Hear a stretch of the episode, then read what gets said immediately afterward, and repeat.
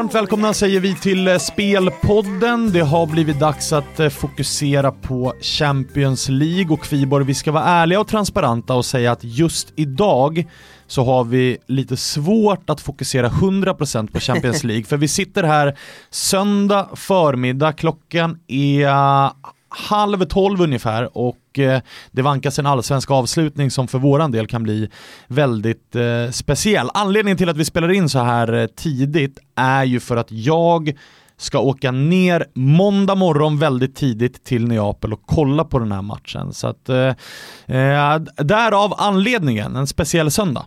Ja, det är en speciell söndag. Det är inte många, många söndagar jag är, är vaken före lunchtid eller? Ska, Nej. ska gudarna veta. Bara det är intressant. Nej men eh, det ska bli kul att följa eh, sista, eller näst sista omgången i Allsvenskan såklart. Och sen då med Champions League som eh, går in i ett eh, kritiskt skede såklart för många klubbar i och med att det är vändande matcher då.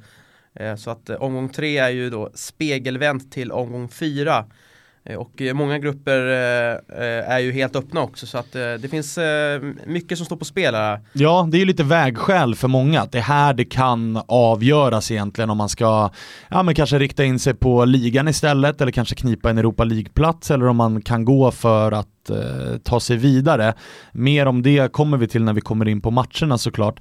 Positivt då, nu kanske många rynkar lite på näsan att vi spelar in söndag, det är två eller tre dagar kvar till match, men de flesta lagen som spelar i Champions League spelar ju sina ligamatcher på fredagen eller på lördagen. Så att vi har kunnat både titta och utvärdera och analysera resultat och spel och sådär från de lagen som ska in i Champions League. Så på så sätt tappar vi inte så mycket info. Det skulle väl vara om det dyker upp ja, med sena eh, skaderapporter eller sånt under söndagen och måndagen här. Men annars så har vi plockat fram tre speltips var. Du hittar alla dina på söndagen och vi kan väl börja med mötet ja, på röda, eller på tisdagen, mm. förlåt. Nu är jag snurrig. Eh, tisdagen, Röda Stjärnan mot Liverpool kan vi börja med. Ja, vi gör väl det tycker jag. Eh, och eh, mm, en jämn grupp eh, som sagt. Liverpool har ju 6 poäng, Napoli 5 och sen PSG 4. Eh, men här finns ju läget för Liverpool att eh, koppla ett rejält grepp då med tanke på att eh, Napoli möter PSG. Ett kryss kanske den matchen är inte helt otänkbart och Liverpool vinner här då ser det ju onekligen väldigt, väldigt bra ut för Jürgen Klopps mannar. Som gjorde en okej okay match tycker jag mot, mot Arsenal. Eh, var väl inte deras bästa match men eh, nära att vinna i London. Så att eh, jag tycker ändå formen ser fortsatt god ut. Eh, Röda Stjärnan vet vi, vi som har sett dem här i Champions League, är ju en slagpåse. Man fick ju 0-0 i första matchen mot Napoli, men sen så har det ju varit lekstuga för Röda Stjärnans motståndare. 0-4 på Anfield, eh, 1-6 i Paris mot PSG. Hemma i Belgrad känner jag att det eh, finns lite större läge att gå till attack inför den fanatiska eh, och eh, härliga hemmapubliken. Och då passar ju den matchbilden eh, Liverpool tror jag som eh, handen i handsken här med ett otroligt kontringsstarkt lag. Eh, och bättre på alla positioner naturligtvis. Så att eh, minus 1,75 får man eh, i runda slängor 1,78 för och eh, jag tror att Liverpool eh, vinner den här matchen med två eller tre bollar. Ja, det tror jag också. Eh, Röda Stjärnan har ju bara spelat en hemmamatch hittills i eh, gruppen och då tog man ju poäng mot Napoli, men vi som såg den matchen, det är en match som Napoli borde ha vunnit med två, tre bollar, man har bollar i virket och man har lite frilägen som man bränner. Eh, men Röda Stjärnan med tanke på läget i gruppen så det finns ju inte så mycket att spara på, man måste framåt och då kommer det finnas ytor för Liverpool och kvalitetsskillnaden ska vara stor. Mm, så är det, och det är en helt annan verklighet också för Röda Stjärnan. Mm. De, de vinner ju alla matcher i serbiska ligan. Det kommer 5 eller 6 tusen åskådare på matcherna i ligan och sen så är det 50 till 55 tusen när det är Europacup-motstånd. Så det, det blir en, som en helt annan klubb nästan när de är ute i Europa. Mm. Eh, vi håller oss kvar i samma grupp då och mötet eh, som vi var inne på, Napoli-PSG. Ett eh, möte där jag alltså kommer vara på plats.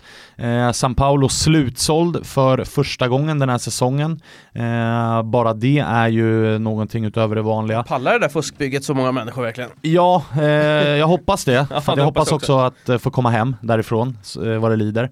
Eh, men det kommer vara en stämning som är i hästväg och ett utgångsläge som för Napolis del är väldigt intressant. Vinner man den här matchen då har man kvar, in, i, eh, eh då har man kvar röda stjärnan hemma. Vinst i den också, då kan inte PSG gå om.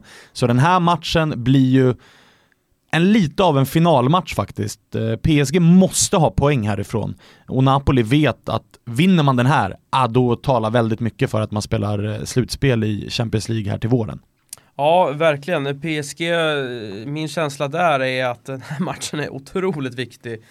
Eh, för att går inte PSG vidare från den här gruppen, visst, inget ont om Liverpool och Napoli, men det hade varit ett monumentalt fiasko med tanke på de stålarna som har investerats i den här truppen. Eh, ja, och dessutom och går det ju argumentera... Till, våren. Ja, det går att argumentera för att säsongen är över då. För att kollar man i franska ligan, där leder man redan, efter 12 omgångar leder man ligan med 11 poäng. Man har vunnit alla matcher ja. i ligan.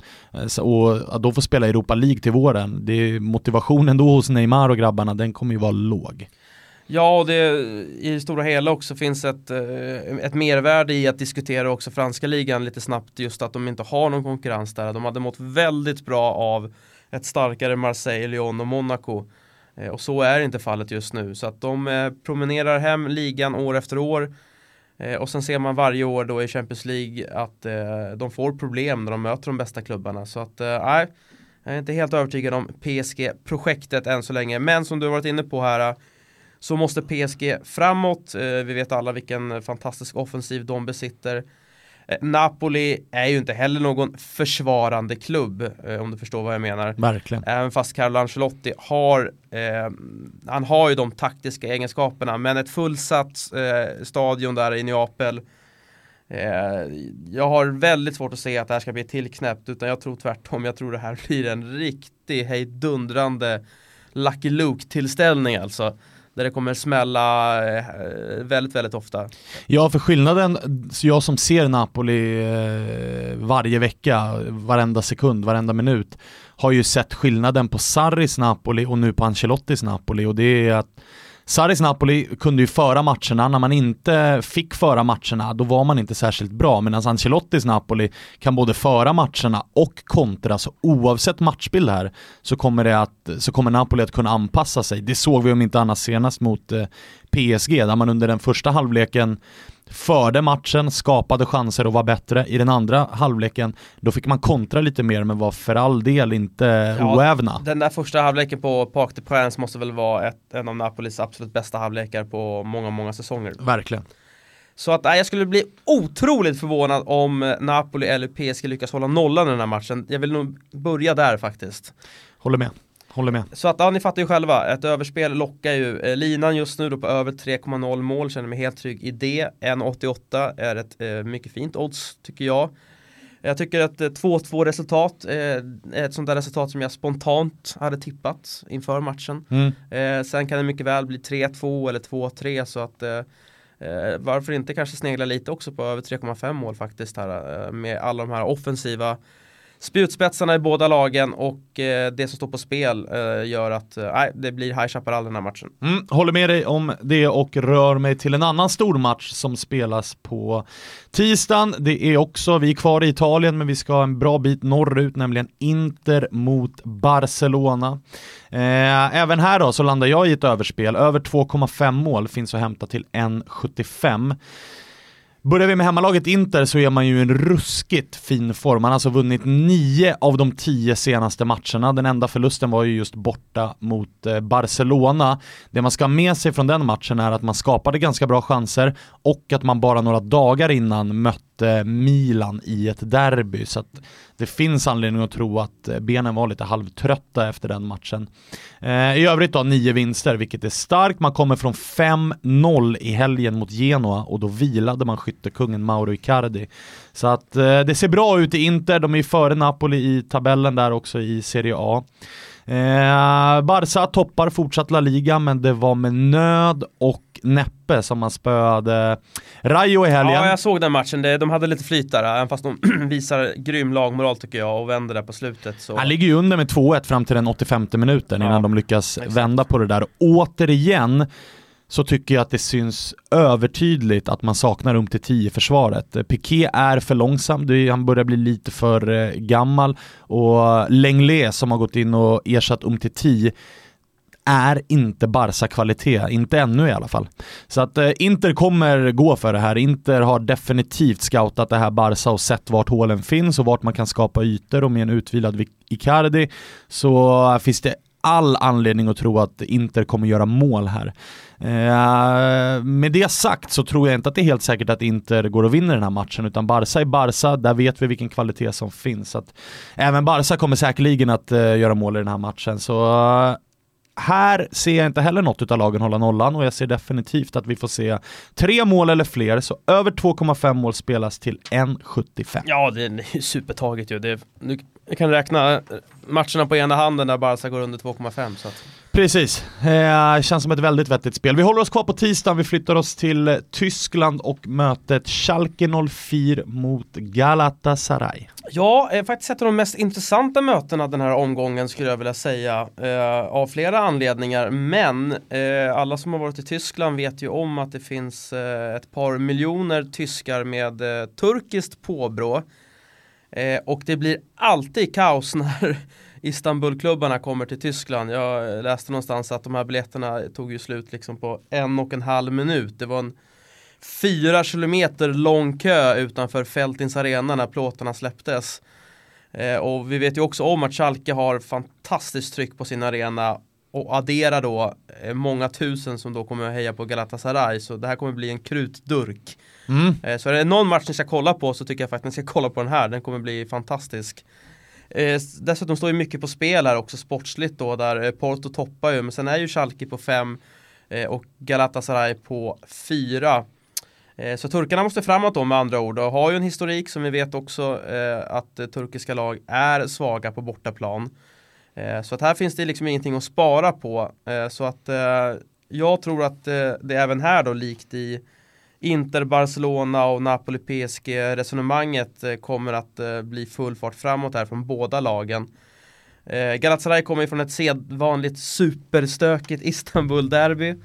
Eh, om man tyckte att det var stökigt i AIK Malmö så det, det, här var någonting rena, annat. Rena rama dagiset jämfört med det här ja. kan jag säga. Eh, det var som vanligt kaos, det var fight på planen efter matchen, det var många röda kort som delades ut efter matchen.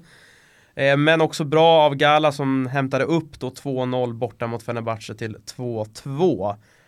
Eh, men en liten tvivelaktig form ändå för eh, Galatasaray. Schalke, mm, där har ju hemmatränaren Tedesco räddats av helt okej okay resultat i Champions League.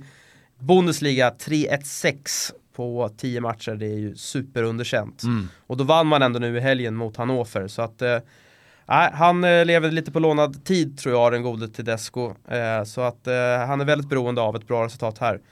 Spelet då? Jag tror på en del mål och underhållning och här är faktiskt linan lite lägre. Man kan få finfina över 2,25 mål till härliga 1,85 faktiskt. Mm, fint. Alltid fint när linan ligger 2,25 ja, så det finns man. en det liten livlina där. Favoritlinan. Ja det är det verkligen. Eh, det var tisdagen hörni, vi rör oss till eh, onsdagen och eh, två speltips, båda från min sida och föga förvånande så är det italienska lag som är inblandade i de här två matcherna jag vill nog pilla på.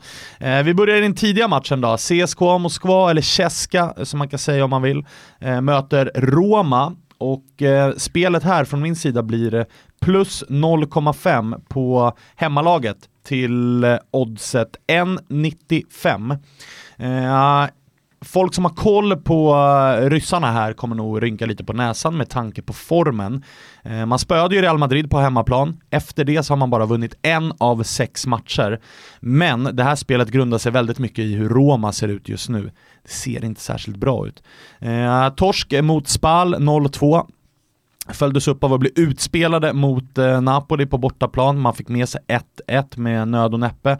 I eh, lördags här nu så mötte man Fiorentina på bortaplan. Där är Fiorentina dubbla frilägen ifrån att punktera den matchen. Istället så lyckas Roma kvittera mot slutet. Men återigen så var det en insats som var allt annat än eh, bra.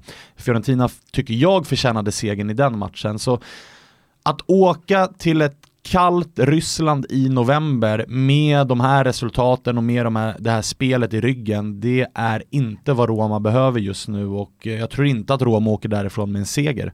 Så enkelt är det med det. Eh, så att därför, plus 0,5 på Moskva då, eh, ger 1,95. Då sitter ju alltså spelet om den här matchen skulle bli oavgjord och jag tycker att det är väldigt mycket som talar för att den blir just oavgjord. Ja, luktar dunderkryss. Eh, det andra då, då är det ett lite större möte, det är Juventus mot eh, Manchester United och jag såg båda de här lagen under lördagen. Eh, båda lagen vann sina matcher.